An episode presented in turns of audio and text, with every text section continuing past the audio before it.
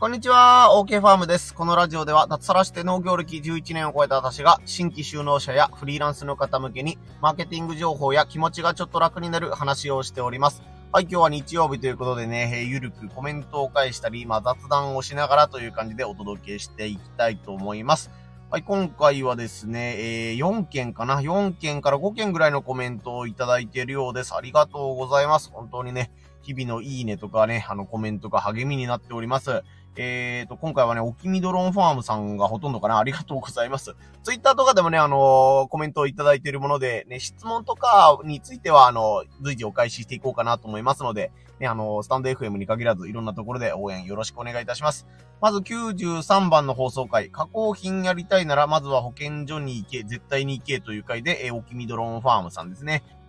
加工しないと利益は取れないけど、食中毒のリスクがあるから保健所も厳しくなりますね。自分の作成した農産物なら販売できるけど、仕入れたものだと届け出がいるしね。まあ私は田舎の無人販売所のスペースを貸しているだけで、自分の収穫物は入居者様に差し上げるか、えー、広島市内で無人販売をして売れることもあるけど、圧倒的に市内の方が売れますね。当たり前か。はい、ということでコメントありがとうございます。ね、この回では、まああの保健所に、加工品がやりたいなら保健所に行ってからにしないと、ね、シールとか機械とか無駄になってしまうケースもあったりするし、いろいろね、あの、ローカルルール、あの、都道府県とか自治体によって、えルールが違うこともあるので、保健所で確認をしてから加工品をやりましょうというお話でした。ね、いろんな観点からポイントありがとうございます。ね、あのー、加工しないと、まあ、利益が取りにくいよねっていうのと、まあ、食中毒っていうのがね、農家からしたらまあね、うん、めんどくせえなって思うけど、まあ安全にね、消費者に、えー、食べ物を食べてもらうためには、まあ仕方ないかなっていうところもあるっていうところですね。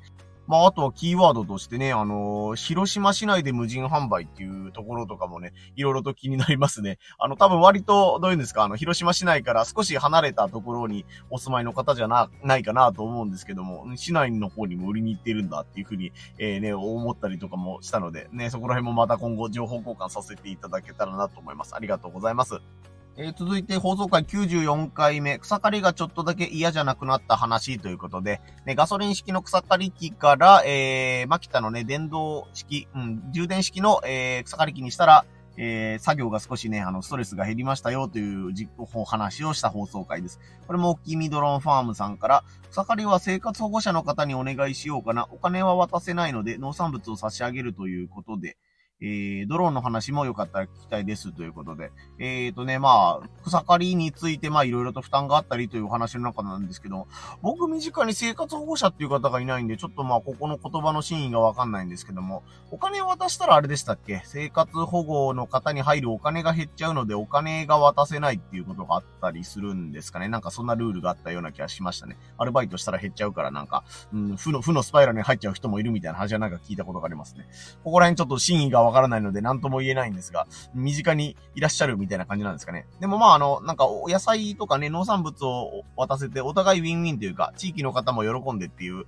ことができるんだったら、それはアイディアの一つとしてありかもしれないですね。ドローンの方はまあね、あのー、また、えっ、ー、と、農産物、なんていうんだ、農薬散布のね、お手伝いでドローンを使ったりとかね、あの、趣味という、趣味の域ですけど、あの、えー、ちっちゃめのドローンで、えー、畑の写真を撮ったりとか、最近出してないですね。こういった話もまた、どこかでできたらと思いますので、はい、わかりました。ドローンの話もどこかで、えー、できるようにしようと思います。ありがとうございました。続いては95回の放送回、お笑い芸人が応援されやすい理由は、目標がわかりやすいからに、えー、おきみドローンファームさんがコメントくださってます。えっ、ー、と、歌手の、広島の歌手のヒッピーさん、売れてからも小さなイベントや学校を訪問しているからね、泥臭く営業するのも大事ですね、ということでした。あ、広島のヒッピーさん僕も存じ上げておりますね。ラジオ番組とかにも時々出ておられますし、ちょうどこの間ね、あの、北海道のエスコンフィールドっていうね、あのー、日本ハムファイターズの新しくできた球場で、広島カープが交流戦で戦うことがあったんですけども、そこでね、あの、始球式の時に歌を歌ったりとか、ね、終わった後も、あの、予定よりもね、ちょっと早く終わったりとかいうこともあったせいか、あの、テレビでね、野球が終わった後にそのヒッピーさんと T さんっていう人がいたんですけども、その人が歌を歌ってるのを見て、お、ヒッピーさんだっていうふうに僕も思ったりしました。うん、やっぱりね、あの、売れてからもあぐらをかかずみたいなね、あの、地道な活動をしてらっしゃる方っていうのは、まあ、ね、ファンとしても応援しがいがあるというかね、あの、うん、なんていうんですかね、好印象みたいなっていうところもあったりするので、まあね、一年後自分も、えー、何かね、今と考え方とか、やり方とかね、仕事のやり方とか変わってるかもしれないんですけども、やっぱりこう、人に見えにくいところとかも頑張らねばなという系のメッセージかなと思います。ありがとうございます。まあ、初心を忘れずにね、みたいな感じで頑張っていこうと思います。ありがとうございます。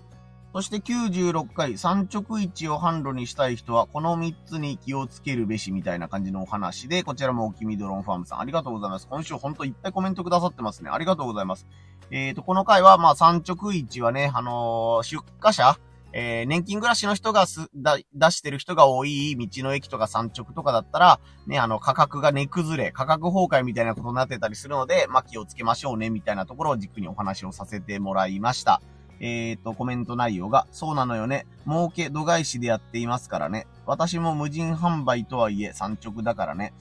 ごぼ天うどんが人気なので、クレの細うどんと組み合わせで名物にするとか工夫が必要ですよね。讃岐うどんだと腰の強さで勝てないから、あえて腰が弱くてごぼ天でサクサクみたいな感じかなということで、ああ、やっぱ実体験がある方はコメントの内容が、ね、あの、どういうんですか、具体例がいろいろ上がってきたり、キーワードがあったりして、ね、勉強になりますね。まあ、無人販売所をね、あの、ご、ご自分のところでやってらっしゃるような感じですね。やっぱりね、産直、僕は今回産直に出す側として、えー、お話をさせてもらったんですけども、やっぱ産直をね、あの、展開する側、自分で企画してらっしゃる側のね、あの、ご苦労とかね、負担とか面倒に思ってることとか楽しさとか、いろいろ違う要素もあるんでしょうね。まあ、治安がいいところだったら、まあね、あのー、なんていうんですか、あの、料金箱みたいなのを置いておいて、無人販売っていうのがね、えー、お互いストレスがかからなくていいんじゃないかっていうスタイルのところもあったりするんですけども、やっぱりね、監視カメラをつけないといけないかっていう風になってるね、事態になっ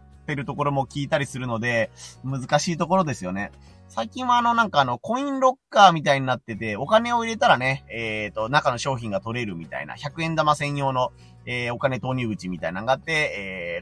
鍵が開いたら、お金を入れたら鍵が開くみたいなね、ロッカーみたいなのも結構出てきているので、ああいったものとかもね、考え出したら楽しいですよね。自分はちょっとごぼうオンリーなので、あまりね、やるつもりはないんですけども、え、地元のね、東広島市豊坂町っていうところにも、卵の自動販売機っていうのをやってらっしゃる方がね、いたりするので、結構ね、あの、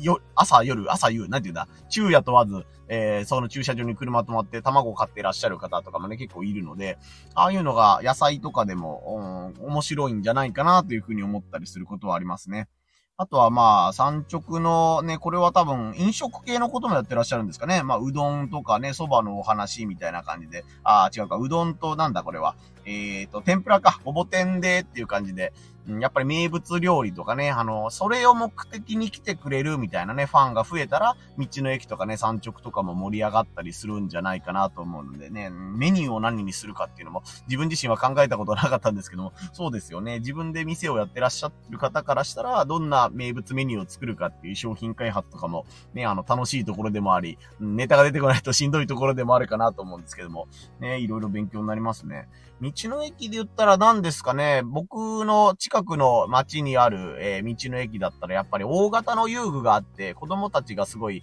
遊べるよっていうね、ところがあったりとか、最近新しくできた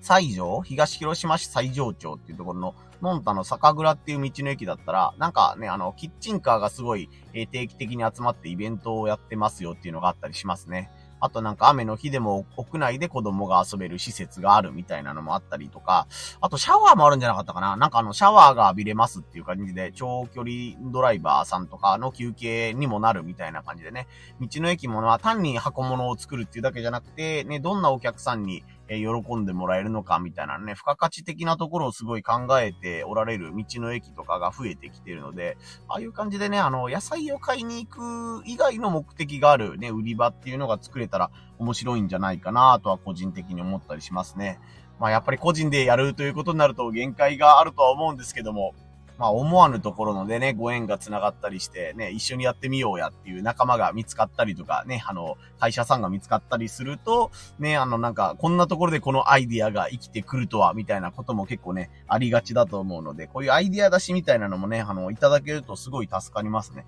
自分はすぐに、僕自身はすぐね、取り組めるものはネタとしては少ないんですけども、こういうね、えー、アイデアを、えー、考えたりとか、えー、いただけたりするというのは私自身すごい刺激になってますので、今後ともよろしくお願いいたします。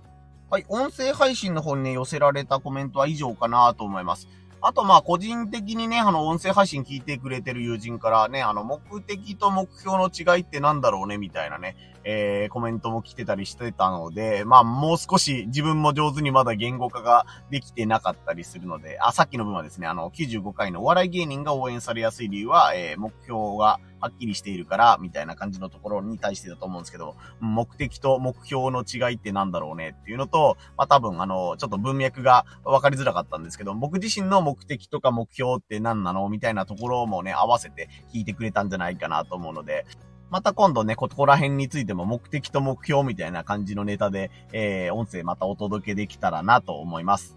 今日はですね、子供と一緒にあの、広島のフラワーフェスティバルっていうね、えー、1年に1回ある大きいお祭りに行ってきました。昨日もちょっと紹介したんですけども、あの、普段は5月の3、4、5のね、3連休である広島の定番のお祭りなんですけども、G7 サミットがね、広島で開催、開催されるということで、えー、なんていうんですか、セキュリティの都合上、おまわりさんとかの、えー、防犯の都合上とかで、えー、6月に延期ということになったので、この土日にね、開催された、開催されたということで、えー、家族で行ってきました。ね、あのー、二手に分かれてですね、あのー、妻と娘は、えー、フリーマーケットに行ったりとか、ね、あのー、100メーター通りっていうね、その、歩行者天国になって車が通れなくして、そこで、ね、ステージとか、イベントがやってるスペースっていうのを作ってるんですけど、そこに行って、僕は、その、さ、その時にあの、近くにですね、あの、子供文化科学館っていう、自分が小学生の時に何回か行ったことのある、えー、施設なんですけども、まあ、子供が科学についてね、勉強できつつ遊べるみたいなところに子供を連れてね、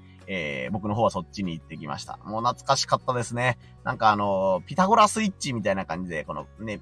んなんていうんですか、鉄球っていうのかな。えー、ね、ハンドボール、ソフトボール、野球ボールぐらいのちっちゃめのボールが、ね、このあの、コロコロコロコロ転がってきて、下までね、ぐるぐる回ったりとか、跳ねたりしながら落ちてくるんですけども、そのボールをね、また上まで持ち上げるために、自分がね、あの、滑車みたいなものをぐるぐるぐるぐる回さないといけないんですよ。で、自分がその、ちゃんと回し続けたら、ね、ボールがまた上までエレベーターのようなもので上がっていくので、えー、ね、コロコロコロコロまた落ちてくるのが楽しめるよっていうものがあったりとか、ね、雷はこういう仕組みで落ちてるんですよ、みたいなのの紹介があったりとかですね。なんかその中に、なんか小学生とかが、ギリギリ入れるぐらいのサイズの迷路みたいなのがあったりとかしてですね。自分も小学生の遠足の時に行ったんですけども、わ、子供文化科学館懐かしいなっていうふうに思いながら、えー、ね、子供と、えー、中で、えー、施設を楽しんだりしてました。あとね、あの、米津玄師さんがあの、その、フラワーフェスティバルの会場の近くの、えー、ね、あの、グリーンアリーナっていうね、体育館みたいなところがあるんですけども、広島県ではそこであのね、なんていうんだ、あの、ライブ定番のライブ会場なんですけども、そのグリーンアリーナに今日米津玄師さんが来るっていうことで、なんかすげえファンらしき人のめちゃくちゃ渋滞、行列ができてましたね。最後尾はこちらですみたいな看板が思ったね、警備員のおっちゃんみたいなのがすごいうろうろしてたので、なんかね、あの、グッズ販売はこちらですとか、なんか抽選会はこちらですみたいなことをやってたので、おなんか米津玄師来るんだっていうことで、フラワーフェスティバルの人の多さに驚き、ね、そのライブ会場に集う米津ファンの皆さんに驚きみたいな感じでね、まあ普段あんまり街中には出ないんですけども、うん、あいろんなことがやっぱ街中に出るといろんなイベントとかやってるんだなっていうのに気づいた、えー、ね、日曜の午後でした。いや、ほんまにね、今日はあの雑談会なので、えー、全然有益な話をしてないんですけども、まあ日曜日ぐらいこんな感じでゆるゆると行きましょうということで放送させていただきました。そしてもう本当に暑いですね。もう毎日毎日言ってても耳にタコかもしれないんですけども、熱中症になりそうなぐらい、ね、今日も27、8度ぐらいになったんじゃないかな。暑い日だったので、本当皆さんも体調等にお気をつけてね、えー、お仕事とかね、家のこととかなさってください。そして今週の中頃にね、おそらく放送回が無事100回をね、超えれそうなので、えー、とりあえず自分自身もね、あ、頑張ったみたいな感じでっていうのと、連続で言うとどうかな ?54、5日ぐらいね、この音声配信を土日も含めて今できてるので、まあ1ヶ月半からもうちょっとね、1ヶ2ヶ月ぐらいになるんですけども、うん、少しずつね、習慣化できているというか、うん、ちょっと頑張らないとっていう風に思って頑張るぐらいなんでね、えー、無意識のうちにできるというレベルではないんですが、えー、ね、こうしてね、放送続けれるのももね、楽しませてもらっておりますという感じなので、ね、今後もコメントとかね、こんな話してくれ、みたいな、リクエストみたいなのがあったら、えー、ね、SNS でも音声配信の方でも寄せていただけたらと思いますので、えー、今後ともよろしくお願いいたします。はい、こんな感じで最後までゆるゆるとした放送でしたが、えー、最後までね、お聞きいただきありがとうございました。またね、来週からも、えー、皆さん頑張っていきましょう。最後までお聞きいただきありがとうございました。OK ファームでした。